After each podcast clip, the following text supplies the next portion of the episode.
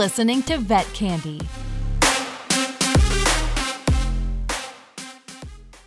What's your mindset when you're about to walk into an abdominal explorer and you have no idea what you're going to find in surgery? This is such a mixed emotion situation to be in because one side of you is like, this is awesome and this might be really helpful. And we get to go in and see what the heck's going on and get a better handle. And, you know, hopefully it's not a bad prognosis, but at least, you know, let's try to find some answers. Like this is a great option in those ways. And so there's like, I don't want to say I'm enthusiastic, but I'm, I'm excited to like, you know, maybe we can really help this kiddo. I mean, those are some scary moments. I might go in and see something that looks really gnarly or, or scary or maybe, you know, beyond my scope of ability.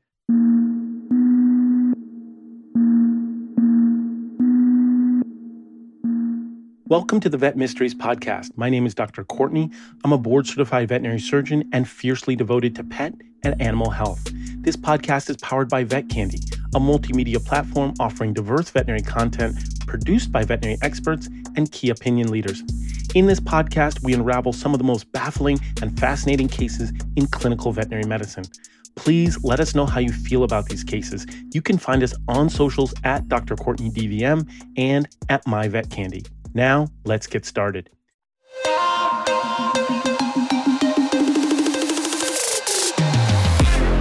We'll be right back with more Vet Candy.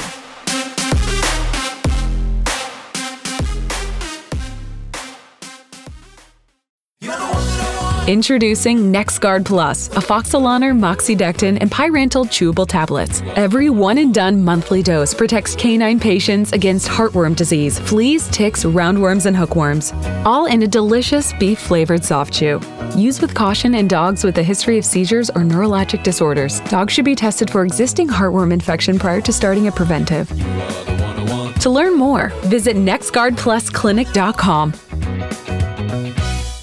Usually, I say that we've got great guests, but today we have truly an illustrious guest. We have only the best guests on this podcast. I'm super excited. I've been looking forward to this all week long. And quite frankly, I know you will be too.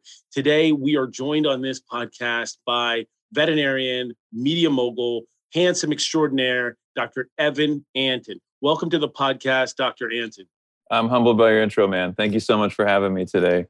Oh no, this is going to be amazing. And like I said, I'm really looking forward to getting a chance to discuss a super mysterious case. But before we jump right into that mystery, I would love to find a little bit about background because there's so many people listening right now who are like, you know what, I'm thinking about jumping into a career in veterinary medicine. And sometimes our personal stories can be of guidance. So do me a favor, just set the scene for us if you can. What was it like where you grew up?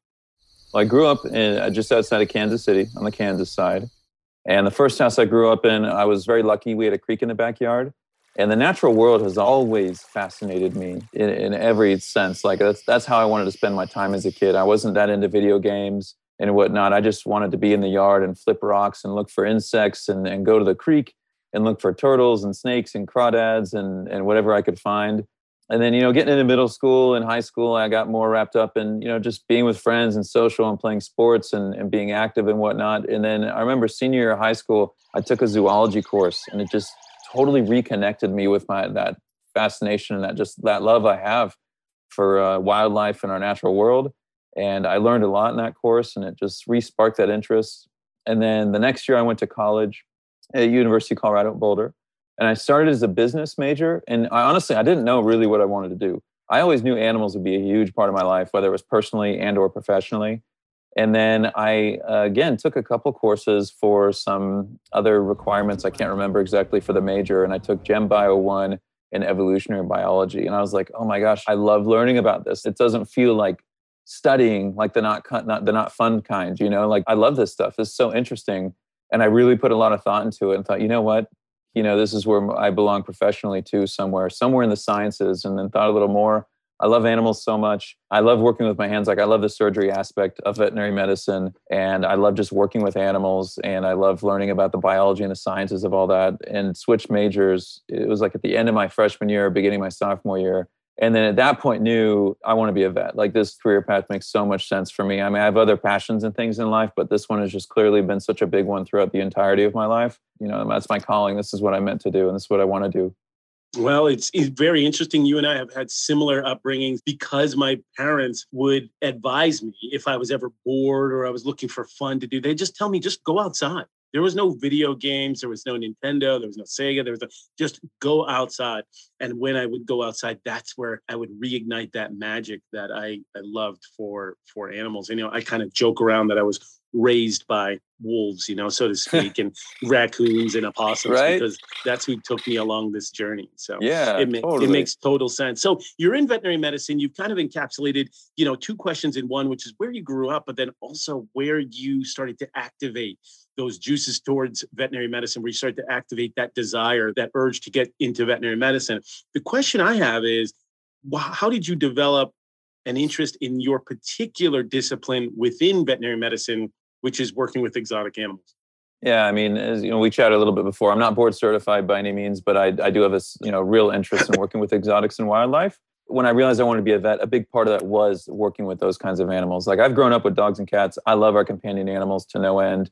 The human animal bond is so special, but I also love working with the wildlife and and I, I, love giving back to the wildlife. You know they've provided me so much love and joy over the years. It's like a way to give back to them. And then working with exotic pets there's so much misunderstanding with them and there's so much fascination with all these different species or at least than i have for them. And uh, I always knew that'd be a big part of it, and so I took every elective I could in vet school. I, I went and traveled and would volunteer at wildlife rescues around the world before, during, and, and after vet school, and you know did everything I could to just get you know as much experience as possible. And even in our, fourth year, you know, in vet school, it's you're on rotations in your fourth year, right? And I think I took our exotics clinics rotation more than probably anybody ever has at CSU. I did it like four times and loved it. And then did some cool externships at, at zoo and uh, all exotics private practice. And yeah, I just can't get enough, man. I mean, I love those animals. When I was, you know, before vet school, I thought I wanted to have every animal. You know, I wanted to have like a whole rescue kind of thing and have all these exotics, and I've just always been totally obsessed with that. I mean, you can see even the pictures on my wall here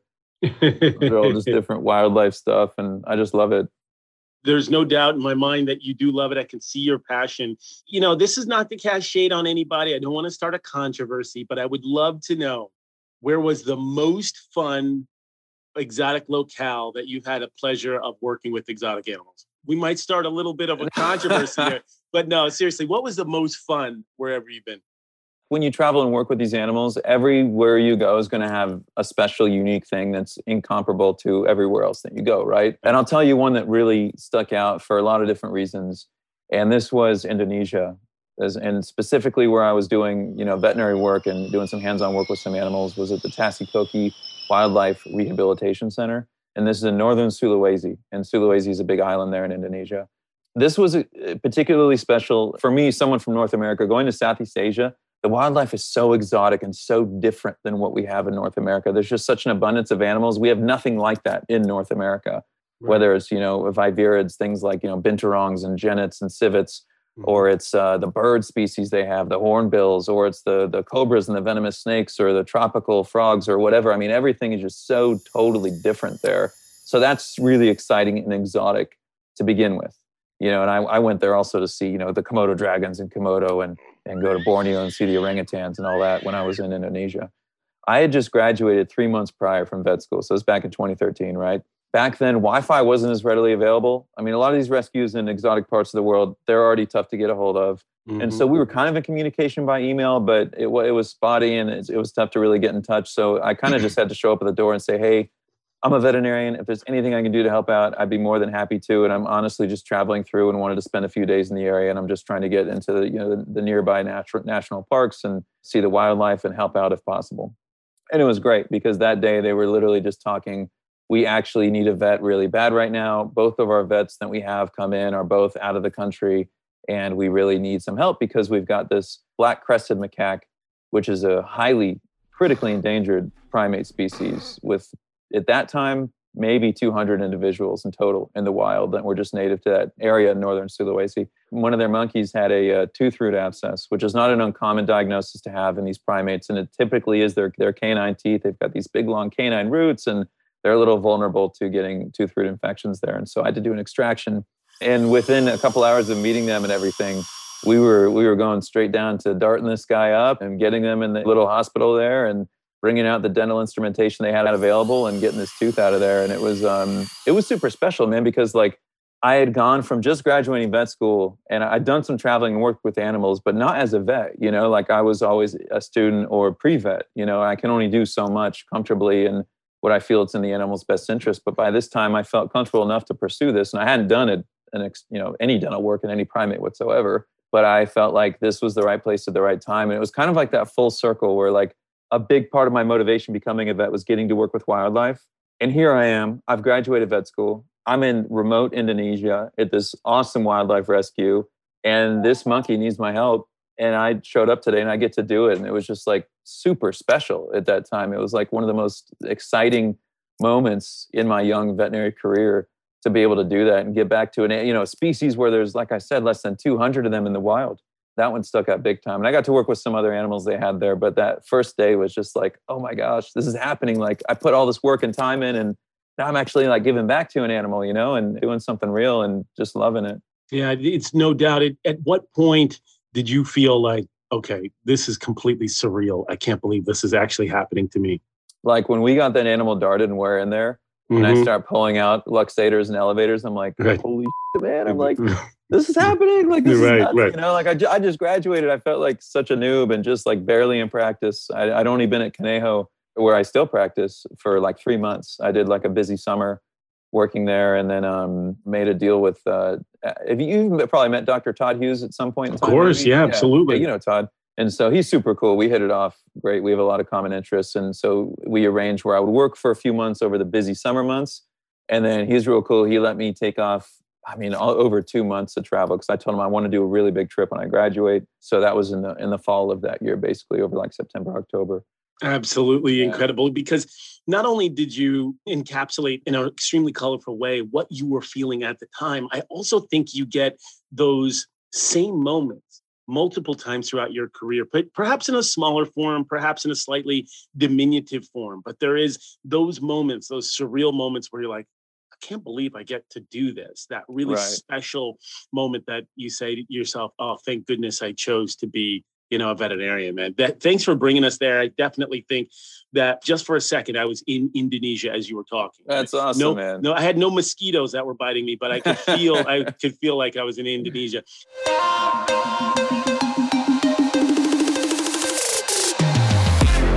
We'll be right back with more vet candy.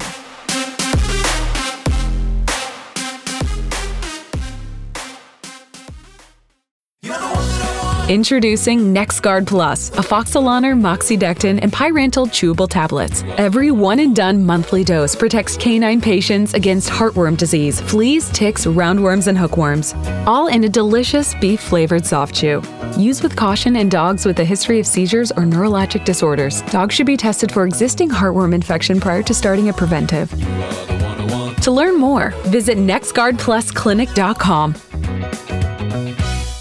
Speaking of going somewhere else, speaking of going to that moment, we're here to talk about something mysterious, something unique. And so, what I'd love to do is if you have had an interesting case or semi mysterious case, could you do us a favor and let us know the name of that patient and give us a signal? It was like a 11 year old male neutered boxer mix. Okay, 11 year old male neutered boxer mix. So we're not sure the name, but there is something unique about this boxer when this boxer walked in. What did you see and what kind of caught your attention? I mean, the history it come in for was acute onset lethargy, vomiting, and I don't recall diarrhea, but like lethargy, vomiting, anorexia. Okay, and then so I saw a patient that was um, on physical exam, like abdominal discomfort, but otherwise relatively stable. I mean, that was okay. that was the biggest obvious thing on physical that I recall. So it sounds like some GI signs. And so, right. Uh, did you get a chance to meet the family, and how were they feeling at the time, bringing in their boxer? What kind of feeling did you get from the family? Uh, they were concerned. I mean, okay. they this dog was otherwise really food motivated.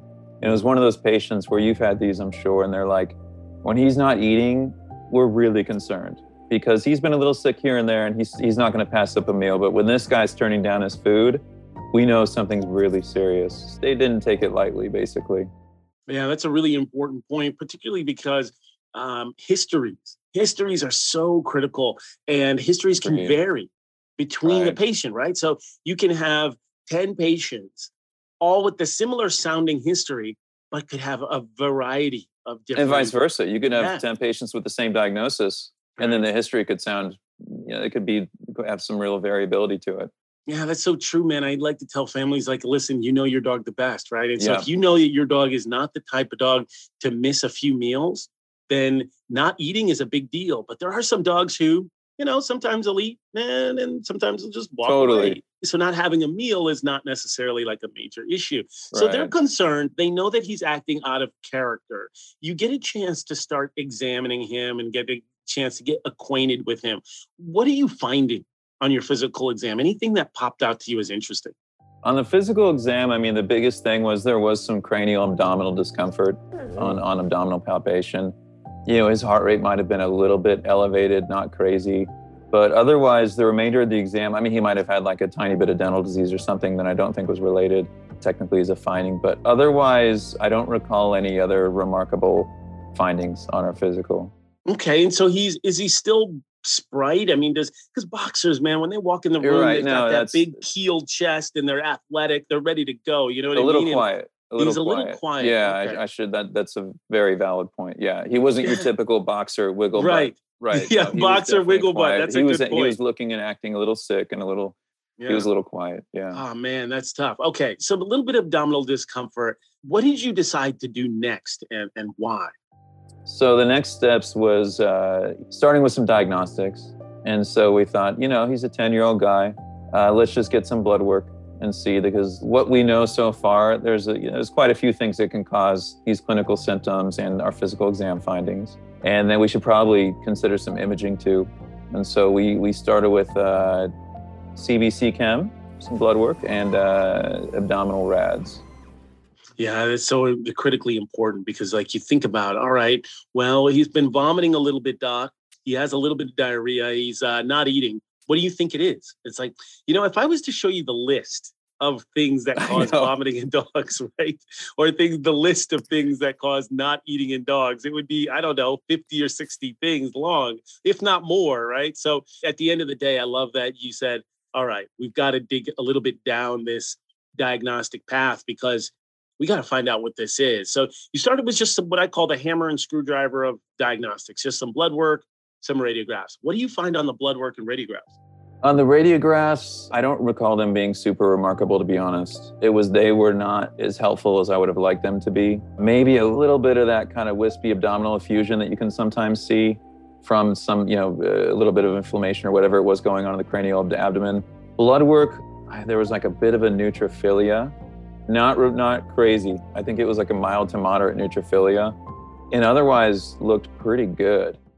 Yeah, that's a really important point because sometimes you do diagnostics, you recommend diagnostics, and the family is certainly expecting some kind of answers. And when those diagnostics don't give you answers, it's a little bit of a catch 22. It's a little bittersweet because, on one hand, you're not finding anything scary, you're not finding anything dangerous, you're not finding anything bad, but you're still not getting an answer. That's really tough. And then neutrophilia, we know that neutrophils are the first responders and certainly can be elevated in stress. So all of this is non-specific, right? From the vomiting diarrhea to the mild abdominal pain to the radiographs and the blood work, everything so far is just so non-specific and it's not really pointing us into any particular direction. This is definitely mysterious. So what was your next step in like trying to unravel this mystery further?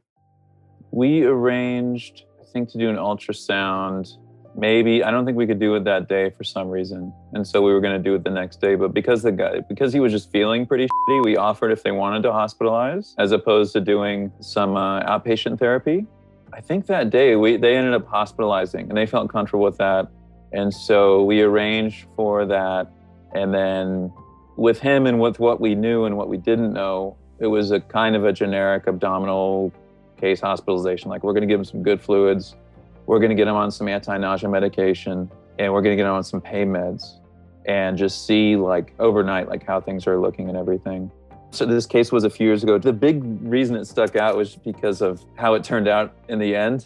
everything so far that you're saying makes complete sense because if I have a dog who I suspect has some gastrointestinal disturbance, the reality is intestines love fluid, right? If you, you know, aren't feeling great, there's a reason why you're guzzling water. There's a reason Right. why you're drinking a ton of water is because you're going to feel better when you're hydrated. And so that makes complete sense. Right. I mean, I think got- we did a pancreatitis test after the Okay. initial diagnostics, just to like we submitted a spec CPL, so that was going to take a day to get back.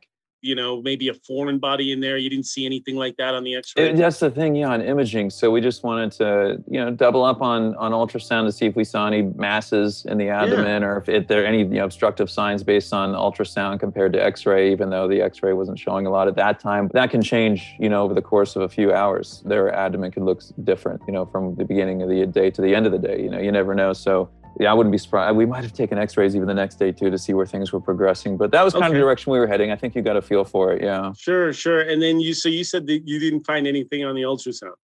Ultrasound, I think we saw like scant free fluid. Okay. I don't even think, I, I, I don't recall if we tapped it or not. I don't think we got a sample though. And we might have, but courses of where we went kind of changed before we Yeah. would have gotten those results anyways, basically. But yeah, an ultrasound. Now we saw some fluid around the, the mesenteric root and just scant fluid kind of in the abdomen a little bit. It didn't help us a lot more beyond that. Yeah, and You that's know? tough, right? That's really tough because as you go down this diagnostic pathway, trying to unravel this mystery, you're hoping that each diagnostic you do will add another piece to the puzzle. And so far, you're just kind of coming up short. And it just engenders like this a little bit of unknown. You're hurtling towards the unknown and you're just not sure. Do you remember your conversation with the family at this time to say, hey, listen, we've done blood work, we've done x rays, we've done abdominal ultrasound, we've repeated radiographs on the abdomen, and still uh, we're coming up short. Do you remember your conversation with them? Yeah, and it also had to do with how the patient was doing under our care, being hospitalized, being on pain management, being on anti-nausea medication, and he wasn't really improving. You know, he was not looking a lot better or seeming to feel a whole lot better.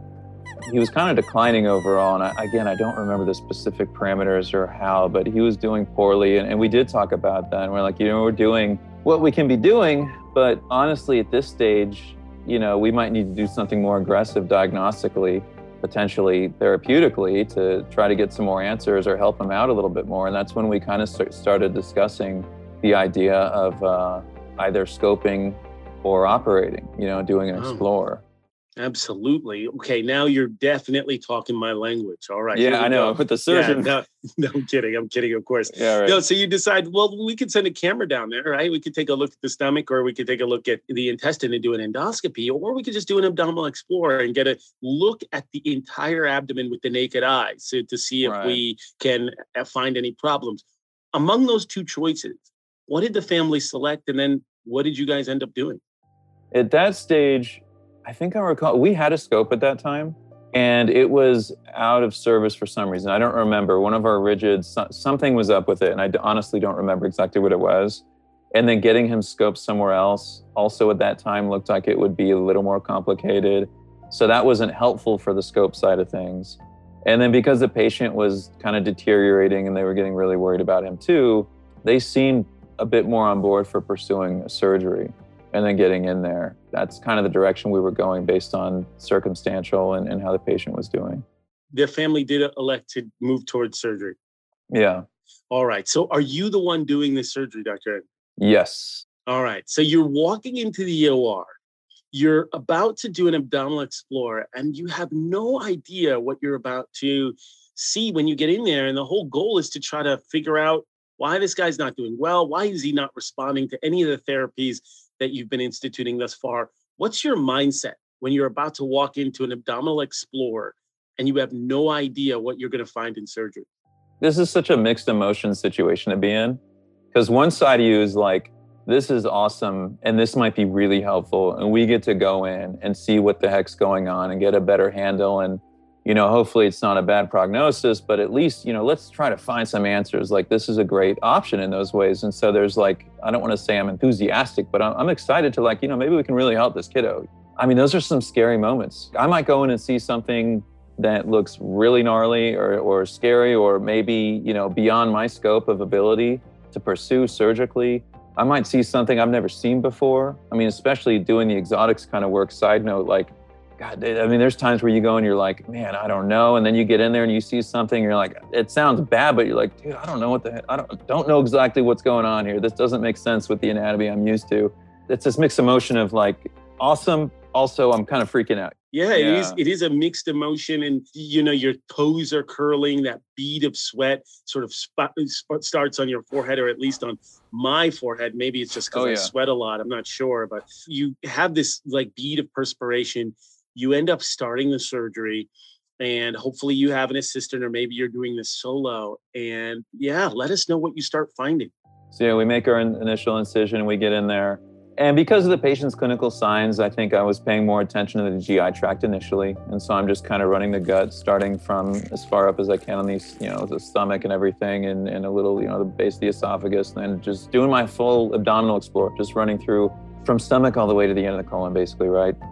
Along the GI tract, there was no signs of obstruction. All the guts were pink. Everything looked pretty good everything looked good. I want to pause you there just because I think it's so critical. I love the way you contextualize that and articulated that because when you're doing an abdominal explore, there is a systematic approach to it.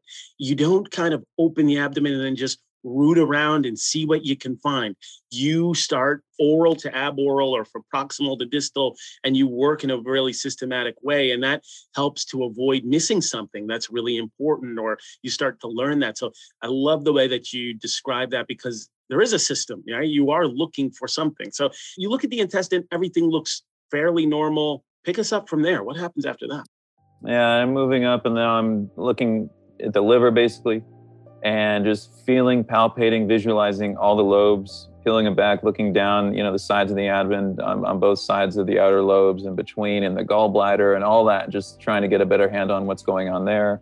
And that's pretty much negative. You know, it looks fine. Normal liver color, gallbladder is full of just liquid bile and you know the duct i mean everything looked fine the pancreas took a look at the pancreas and i probably probably made a note of that along the gi tract but like it looked like a normal pancreas it was a color uh, i like to see and it was obviously i'm being extra gentle with it but it didn't look too concerning and then i think i made my way to the spleen I think the spleen was unremarkable too. It seemed like a pretty typical size. All right, Dr. Anthony, this is getting okay. this is getting really interesting. You're going through the abdomen in a really systematic way. I mean, step by step, and you aren't finding anything. Now, we just mentioned about that bead of perspiration on the forehead. We yeah. mentioned the toes curling. At, when you're going through this and everything is just normal, normal, normal, are you getting a sinking feeling? What describe your emotions at the time as you're going through the abdomen and nothing is popping out abnormal. What are you feeling at the time? It's also mixed emotions, right? right because it's right. like, I hate to say, but your clinical mind is like, crap, you know, like I want answers and I'm not getting answers. I move from there to the kidneys and down, you know, the rest of the urinary tract. And I'm like, we need to dive in a little deeper. But man, I wanted answers. But then, of course, the other side of me is like, oh, good we're not obstructed. You know, the, this all looks like healthy tissue, healthy organs. Like, this is a good thing. That's not a bad thing, right? That's where we're like, okay, I need to look a little deeper. I need to just make sure I'm not missing anything and just get a better handle of what's going on. And so then I start going to uh, looking more along the actual mesentery and, and trying to look for lymph nodes and, and whatnot. And as I'm doing that, I'm palpating and, and, and, looking closer at that. And I can't remember if I saw visually first or palpated it, but the root of the mesentery was not normal. Oh, no the root of the mesentery again the mesentery for those who are just listening passively is the, the a curtain right? It is the essentially what the intestines hang from in the intestine and what they're anchored by in your body. They're they're anchored by this sort of curtain of tissue called the mesentery. And so you look at the root of that and it does not look normal. What are you looking at and what are you finding first of all the color it looks a little more inflamed and i say that because it's a little more red than i would like to see and it uh, might even be slightly thickened, but it was it didn't look like a normal, healthy, happy mesentery. Ultimately, at that stage, you're looking at an unhealthy mesentery, and you're like, "This looks really red." What did you do from that point? looked in closer, and then almost kind of like how you do your GI explorer of your intestines. I love how you said curtain. I don't I don't know if I've heard that before, but that's such a good analogy, like how curtains bunch up when you open the curtains rather, and then they're right. all kind of folded on each other. I'm kind of just, you know, looking through all the folds of the mesentery to see if I see anything more specific. And that's where I come across something that looked like it could be a reason why our kiddo's in the hospital here. All right, man. So we've arrived at this point. You're about to find that this may be it. What did you find and what did you think when you found it? I found multiple masses at the root of the mesentery. One of them was a little bit larger and more noticeable and even a little bit ulcerated looking. And then there was like two or three other smaller ones that were just looked like round, soft tissue masses, basically. One of them I couldn't discern for sure from lymph node, but there was multiple mass looking structures at the root of that mesentery. You know, now we're obviously, you know, looking looks like we've got probably some kind of neoplasia taking place. I wasn't sure what kind of tissue process that was exactly to be more specific, you know, of what kind of neoplasia we're looking at.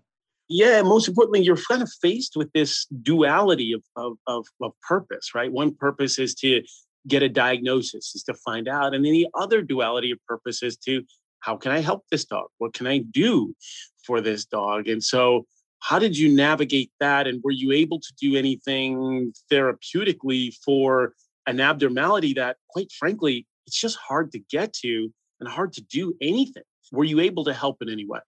That looks pretty tough, man, because the bigger of those masses I was describing, the one that had the ulceration on it, it was like right on one of the bigger vessels from the mm-hmm. root of the mesentery. Like surgically, it looked really complicated, especially if, I mean, the idea of getting margins on that thing looked like an impossibility, at least for, for my surgical skill set. And honestly, just anatomically, like it just didn't look like it was an option to get good margins on that whatsoever. It was really associated with a, a major vessel there. So, I mean, I thought at the very least, we're in here let's try to get uh, some tissue from at least a couple of these you know to submit for histopathology just to submit his biopsies and maybe we can get some more answers and see where we want to go from there but we were pretty discouraged because seeing the multiple masses was not a good sign and this dog like i said it had declined from being in the hospital to getting to the operating table and um, yeah i mean we were in a bad spot. I was worried. It was a really bad spot. And i was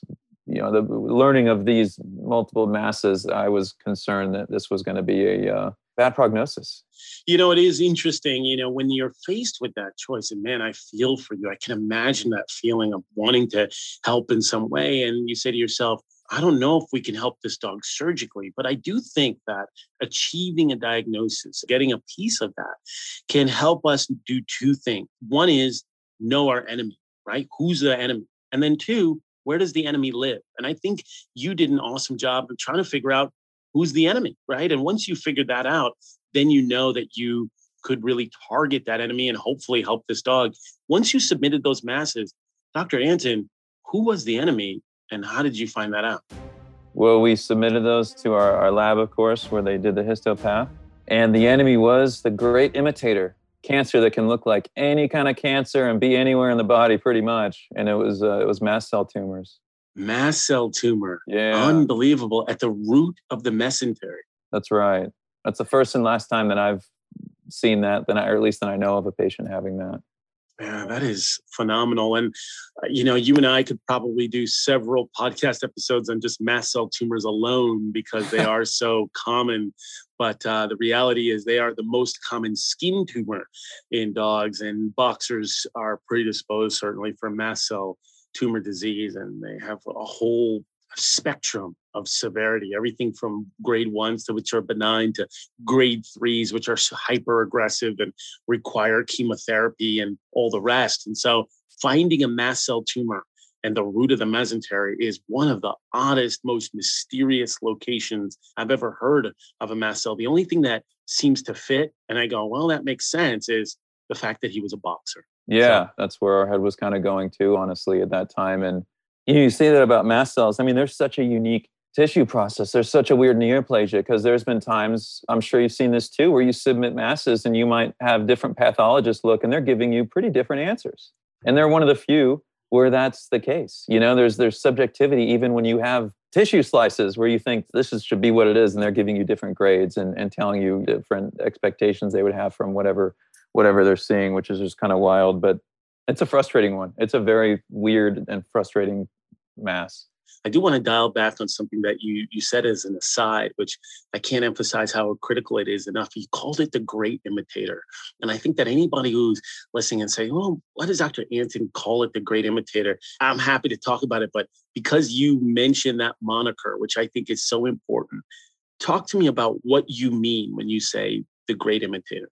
Yeah. I mean, I remember learning this. I can't remember if it was my neoplasia rotation or my derm rotation at vet school but especially with like those skin masses too the mast cell tumors are one they're one that can look like any skin mass and so when it's we as vets when we're saying like oh you know the odds of this being something concerning are, are low based on the morphology of the mass and what we're seeing and what it looks like and this and that there are sometimes mast cell tumors where they can look real benign and they can look like they're not a big concern. There's some that can look like other, you know, gnarly cancers, but you wouldn't expect mast cell necessarily. They can just kind of look like anything they have so many different costumes they wear where they can they always have a trick up their sleeve. So just you, you can never let them come and surprise you. You always have to be prepared for a mast cell tumor being anywhere and kind of looking like anything on a lot of different tissue levels. But it was it was skin i think involving skin especially where i first learned that that moniker, you know. Yeah, 100%. So if you're at home and you see a little skin mass and you're thinking it's nothing, please be cautioned because they can be something sinister lurking and, and fairly insidious. It's certainly more dangerous than seem evident. What happened to that boxer? Fill us in on that uncertain future for that boxer. Right. And this this is the part where I feel bad because I I actually do not remember exactly, but okay, the boxer didn't. It, it was bad. Shortly after that, that kid was humanely euthanized because I can't remember if it even made it. I don't can't remember that boxer made it to, to yeah, you learn know, of his his histopath results. I don't mean to interrupt you, but I think what you're underscoring is that mast cell tumor disease, when it's very aggressive, does not have a very favorable prognosis, even in the face of aggressive chemotherapy. If you're unable to reduce, or what we call cytoreductive surgery, if you're unable to take away the tumor, then that tumor burden, even in the face of chemotherapy, can be a really poor prognosis for the boxer. So although we don't remember exactly exactly I think we euthanized on the table oh, potentially. Oh, and I geez. think that was because we pretty much had to attribute his clinical symptoms a result of this based on a bit of, you know, the other workup we'd done and what we saw and didn't see on our Explorer and explain to the owners what would be entailed if with trying to make this somehow treatable and because of its location and what would be necessary to make this guy healthy and what he has to go through just to recover from the surgery, let alone how much time are we going to buy and how he's doing. I feel terrible. I can't remember. Like I said, it's a few years ago. No, I listen. It was definitely I, was not much longer than that. It might have been humane euthanasia on the table because it just looked so grave with the location of the masses and seeing multiple and what we assumed and what they would want to put him through in terms of other chemotherapeutic options, given what limitations we had with the masses and their location, you know? Yeah, I think there's two critical elements in that discussion piece. And that is as as a family, when your vet asks you to take your dog to surgery, you need to have that conversation about what you would want to do during the surgery if they discovered something horrible. Then as a veterinarian, as a surgeon, as anybody who does surgery, I think it's important to know to have a backup plan on what you would do in the event yeah. where you discovered something. So going into surgery without having either that discussion or having that plan can leave you in a really tough situation. No, you're wow. so right. I'm glad you yeah. brought that up. And I think, yeah, anytime you're going, I, in a lot of families, when you do those, I think they have in mind like this could be bad. Like we don't know our patient, you know, our pet's not doing well. Now we're going in to try to find answers that we may or may not be able to fix and we make it clear we communicate obviously to them. And you're so right you know you, can't stress enough how important it is for everybody to be on the same page and understand hey we're going to see what we can do but there's a totally reasonable chance this isn't you know we're not going to like what we find and it might not be something we can do a whole lot for depending yeah. on what we see. Well dr antin this was absolutely incredible. Just such a mysterious case in part because the signs that you initially saw were so non-specific and arguably fairly innocuous and benign. And what it turned out to be was anything but that. And, um, you know, very unfortunate end for that boxer. But I think one thing we can rest assured is that if you see something, say something, right? If you see something in your boxer, say something to your veterinarian so that it can be investigated. I got to really thank you for sharing this experience, sharing that knowledge, and sharing this case with us because I think we gleaned a lot from it. So I really appreciate you doing this. I do want to ask one thing though.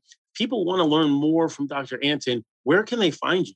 Uh, you can go to my Instagram, Dr. Evan Antin, Dr. period Evan Antin, E V A N A N T I N, Facebook.com slash Evan Antin. I have been on my list. I'm going to get my, my TikTok going, and I have a TikTok, but I just haven't been posting to it. But TikTok seems like a lot of fun, and I, I, really want to start getting content on there too. But those are those are the easiest places to find and quickest places to find what I'm up to and and, and whatnot.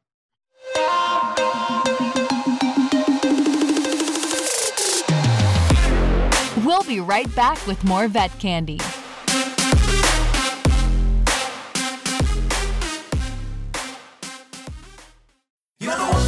Introducing NexGard Plus, afoxolaner, moxidectin, and pyrantel chewable tablets. Every one and done monthly dose protects canine patients against heartworm disease, fleas, ticks, roundworms, and hookworms. All in a delicious beef flavored soft chew. Use with caution in dogs with a history of seizures or neurologic disorders. Dogs should be tested for existing heartworm infection prior to starting a preventive. To learn more, visit nexgardplusclinic.com. All right, man. Well, I am going to put you on the spot in that we've got to do a TikTok video because I am not on TikTok and it does seem like a lot of fun. And I know I have you would kill it. T- you got to get on man. TikTok, bro. You would Well, absolutely man, kill it. I've got to get some content out there. I'm just like, oh, should I get started? So, uh, listen, one of these days, man, when we connect, we'll have to do we'll have to do something fun together. Absolutely. All right. Well, fantastic. Thanks again, Dr. Antin. And uh, if we do a round two, I hope you'll come back. Yeah, of course. Anytime, man. You let me know. Well, there you have it, folks. That was Dr. Evan Antin just detailing a case for us about uh, mast cell tumor in a boxer on the root of the mesentery, which is, to put it kindly, that's a mysterious place. That is not a place that is readily observable. It's hard to get to. And as you can see, it started off with a semi bland and innocuous history and then turned into something very pernicious. But he dropped a lot of gems. He dropped a lot of gems, which is that if you, on the history, if your dog is not acting like themselves, definitely take them in to see a vet. And for sure, have a plan. Have a plan, have a discussion anytime your dog is going into surgery with another surgeon or with another veterinarian. Fantastic information from Dr. Antin. and please stay tuned for the next episode of Vet Mysteries with Dr. Courtney. We're going to have a lot of fun and talk to more illustrious guests. So please make sure you remember there's nothing stronger than the human animal bond, and please take care of your pets and each other.